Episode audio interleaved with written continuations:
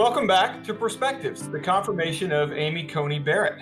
I'm Tommy Binion with the Heritage Foundation, and in a minute I'll be joined by Senator Ernst from Iowa and Senator Blackburn from Tennessee. The Senate Judiciary Committee has just taken a historic action, and the senators are excited to take us through it.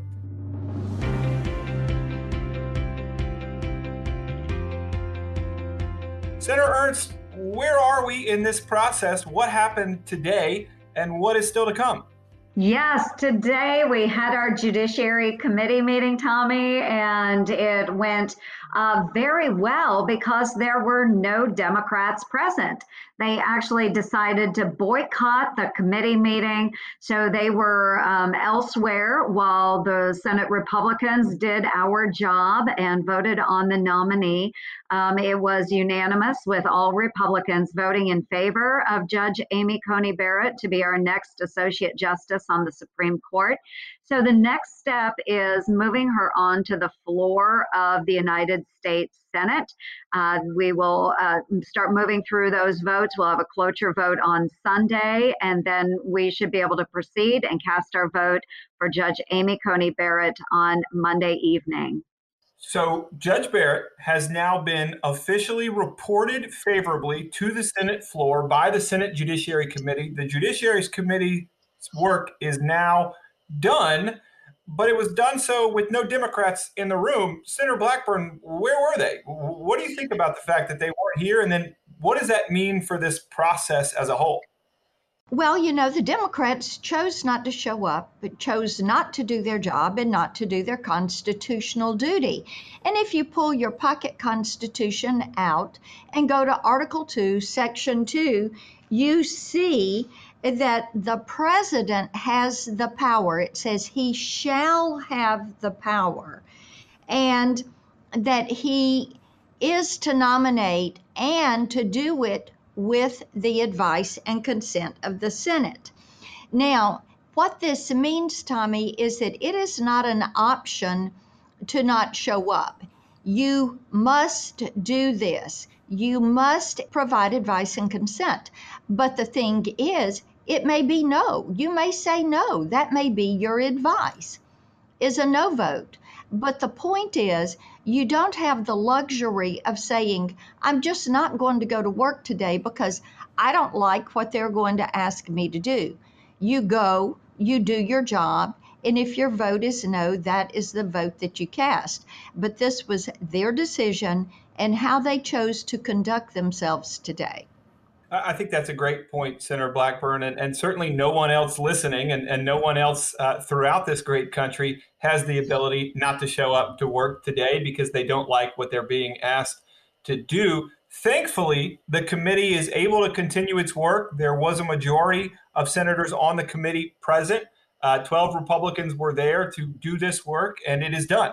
She is going onto the floor. The stunt we'll call it, pulled by the Democrats, did not affect the business of the committee whatsoever.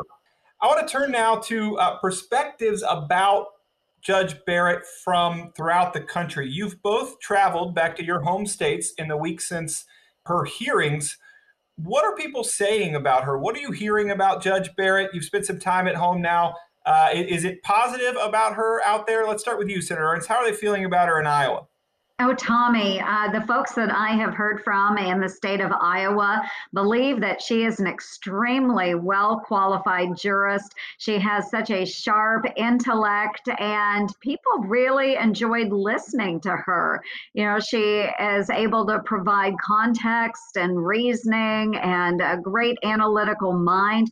And they were providing me all this wonderful feedback. And it's the same thing I was able to experience while sitting in the committee. So I'm just very grateful that Iowans have had the opportunity to watch her, you know, whether it was, you know, remotely during that hearing or snippets here and there on the news.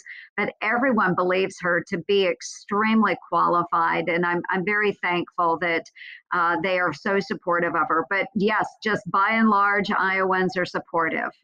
Senator Blackburn, same reaction in Tennessee? Oh, it absolutely is. People know that she is going to be a constitutionalist judge. And Tommy, here's the thing. You know, last week when one of the senators on the Democratic side said that they were fearful of her ushering in an era of conservative activism. What they were revealing to us is that they indeed want liberal activism on the court. But if you were to be with me in Tennessee talking to Tennesseans, they don't want activism of any kind on the court. They want an independent judiciary that is going to call balls and strikes and will abide by the Constitution and the rule of law. And that's absolutely true. And we're seeing it in the sort of grassroots activism that is happening here in, in Washington as well. I'm keeping an eye on the crowds outside the Supreme Court and outside the Senate office buildings last week and this week. There are by far a larger number of Barrett supporters than detractors that have chosen to, to come out and, and um, assemble uh, to make their voices heard. I, I think she's an icon. Uh, the T-shirts that have her likeness on them, the, the image of her holding the blank notepad. I, I think I think the country's fallen in love with her. I think they were stunned by uh, how well she performed in a in a hostile environment last week, um, and you can see it in the polling too. Uh, it, since her introduction, the number of people that support the Senate immediately confirming her has gone from kind of a, a partisan 37% to uh, over a majority. 51% of the American people now uh, believe the Senate should vote to immediately confirm her. That's a big leap just by letting the country get to know you. You know, senators, we started this podcast with a simple idea in mind that as two prominent women on the committee, your perspectives on this process would be really valuable and interesting. Has your perspective on what it means to be a, a, a woman in, in government or uh, a constitutionalist woman changed throughout this process? Has anything surprised you? Senator Ernst, we'll start with you. Well, and this was a wonderful process to go through. And I am, again, I, I, just can't talk about how thankful I am to have been part of this experience, part of the Judiciary Committee. Have my perspectives changed? No, because I went into this with eyes wide open and knowing that they were going to attack Amy Coney Barrett on whatever grounds they could. So, whether it was her religious faith, whether it was her family, we knew that she would be subjected to that. What I am surprised about is that they tried to push their perspectives off, off on Judge Barrett. Uh, they were trying to project their feelings onto her that she would be a judicial activist but her record shows otherwise. And they can't argue with the cases that she ruled on. They can't argue that she is well qualified, probably uh, more qualified than anyone else out there. So I am I'm glad we are through this initial Judiciary Committee process. What was reflected on by Senator Lindsey Graham, our chair this morning, he specifically mentioned Senator Blackburn and me, and to the fact that we are conservative women. And the left tries to marginalize us because we don't meet their standard of what a woman should be. And so that was just really good to hear from Chairman Graham being able to throw that perspective out there. But we are conservative women. We have a voice. Amy Coney Barrett has a voice. And again, just glad to be part of that process. That was a great moment when Chairman Graham referenced you, Senator Ernst, and, and you, Senator Blackburn, uh, in his opening statement of today's historic vote. I think we do have that clip. Let's go ahead and play it now. It's moments like this that make everything you go through matter. It's moments like this where you can tell young conservative women there's a place at the table for you. This is a groundbreaking historic moment for American legal community and really politically. Um, Senator Blackburn and Ernst spoke eloquently what it's like to be a conservative wo- woman in America. Uh, you try to be marginalized, um, and I just want to thank both of them for their participation. Senator Blackburn, you were also particularly poignant in your questioning about how the left has treated this particular judge. At, one point during your questioning, you, you were trending on Twitter for uh, how powerful your remarks were Have your perspectives changed? Did, did that surprise you? And, and what do you think looking back on it? I think the more important question on this is what did it do to change the perspective of our Republican colleagues, of House members, of um, our Democratic colleagues? Did it cause them to stop and think about the way that they respond to conservative women? I have many times said conservative women are treated like fourth class citizens in Washington, D.C because we do not submit to the leftist agenda. And as we know, the left expects you to submit to their agenda. But conservative women are independent, free thinking women, and that is how they conduct their lives and how they work, how they rear their families. And so it is it has been interesting to see the response from some of our Republican colleagues and some of our Democratic colleagues that may not have thought about how they appeared to others. They have so much support from the media. They are constantly elevated and glorified and glamorized because they submit to that agenda that the left has for women. And my hope is that through this process, we will have pushed back some barriers, we will have uh, crushed through and made openings for women to step forward and lead, whether it's in the public or the private sector. I couldn't agree more. I, I think truly and genuinely, the country has been the great beneficiary of the leadership that you've both shown uh, in this moment. Fast forwarding 10 years, looking back, or 20 years, looking back on this moment, will it be historically significant? What, what do you hope will have changed because of Amy Coney Barrett's success in this way? We'll start with you, Senator Blackburn.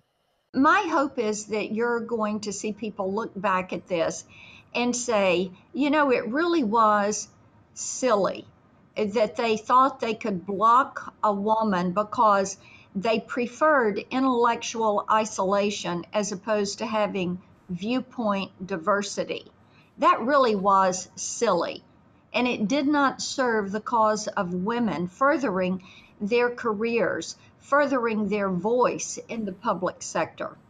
Senator Ernst, 10 years from now, what do you hope this moment will have? What change do you hope this moment will have affected?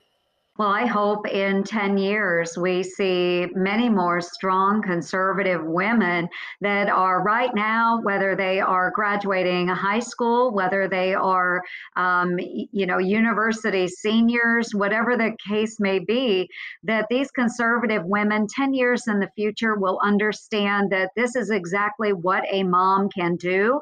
This is what female conservatives can do.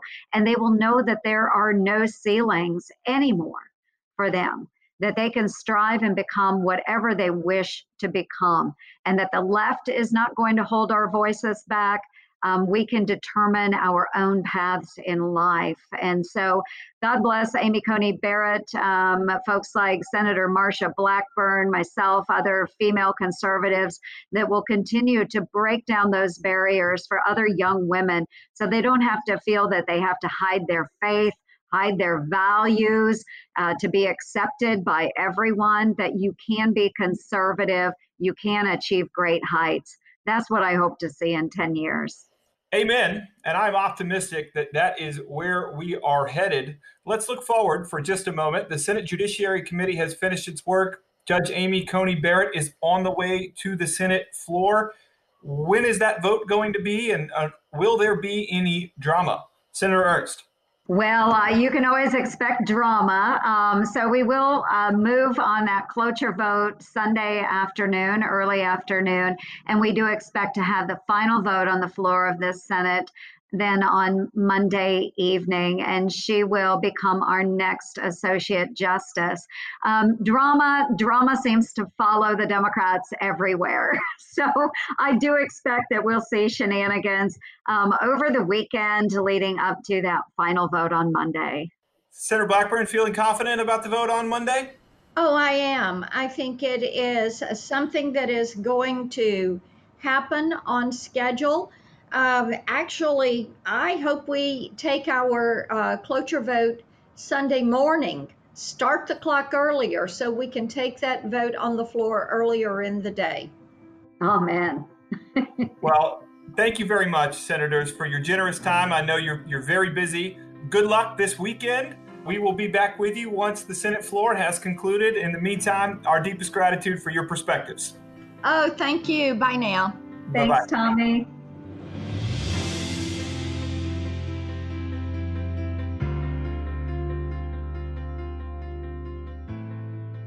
Perspectives is brought to you by more than half a million members of the Heritage Foundation. Sound design by Lauren Evans, Mark Guiney, and John Pop.